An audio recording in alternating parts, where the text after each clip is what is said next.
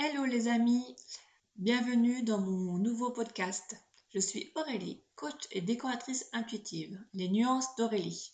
J'accompagne mes clients, les entrepreneurs de bien-être, entre autres, à transformer leur intérieur pour qu'ils en tirent les meilleurs bénéfices souhaités. Ça peut être bah, comme l'amour de soi, la détente, être soi, oser être soi, ainsi que d'être plus boosté et motivé dans leur entreprise. Aujourd'hui, je vais vous parler d'un thème un petit peu particulier. Et oui, je vais vous parler plutôt de ce qui m'anime dans mon métier. En fait, c'est de transformer votre intérieur avec plus de conscience pour améliorer votre bien-être. C'est vraiment euh, ce qui me plaît et ce que je recherche dans mon métier. De vous accompagner dans cette recherche, de vous accompagner pour être vous, pour oser être vous dans votre intérieur et enfin qui me ressource. On va plus loin que la déco, de trouver les couleurs les de vos goûts en fait. C'est vos goûts plus vous à l'intérieur de vous en profondeur. Je vous explique un petit peu, un petit peu plus en détail. En fait, pour moi, ça se passe en trois étapes. D'abord, c'est observer votre lieu, faire une lecture et interpréter les messages subtils. Ensuite, faire, vous faire part des liens entre votre intérieur et ce qui se passe en vous. D'ailleurs, ça peut être dans différents domaines de votre vie. Puis, je vous accompagne dans votre nouvel intérieur par le biais de mes visuels pour une déco plus en conscience et se servir également de la psychologie de l'habitat. Je vais vous donner un exemple plus concret d'une personne qui m'a contacté pour refaire son intérieur.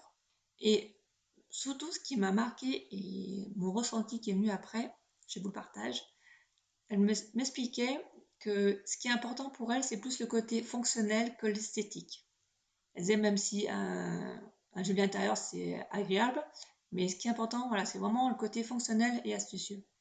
Et en même temps qu'elle me disait ça, je n'ai pas vu son intérieur ni rien, mais en même temps qu'elle me disait ça, j'ai eu, euh, comment je pourrais dire, mon ressenti, mon intuition qui me disait que finalement, peut-être qu'elle a peur euh, d'être elle-même. Elle ne se donne pas le droit de, de se montrer, d'oser être elle-même, de montrer sa vulnérabilité, de, de se pas le droit, peut-être qu'elle se dit qu'elle ne mérite pas, inconsciemment bien sûr, hein, qu'elle ne mérite pas de, de s'aimer, d'être belle. Euh.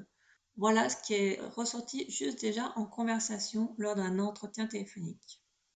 Et je me suis dit que si je pouvais l'accompagner en, en décoration consciente, c'est-à-dire que je lui fais part déjà de mon interprète, de, des messages par rapport à, son intérieur, par rapport à ce qu'elle me dit, pour qu'elle en prenne conscience, pour qu'on puisse, que je puisse l'accompagner dans cette démarche-là, euh, pour qu'elle apprenne à s'aimer, à, à, montrer qui elle est, et du coup, elle lui apporter du bien-être, en fait, tout simplement, par le biais de son intérieur.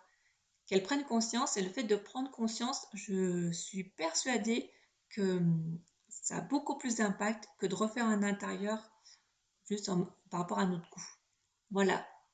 C'est pour ça que pour moi, c'est très important de pratiquer la décoration consciente, car euh, quand c'est pour notre entreprise, on a tendance à, déjà à investir dans notre entreprise et petit à petit à, investir pour soi aussi.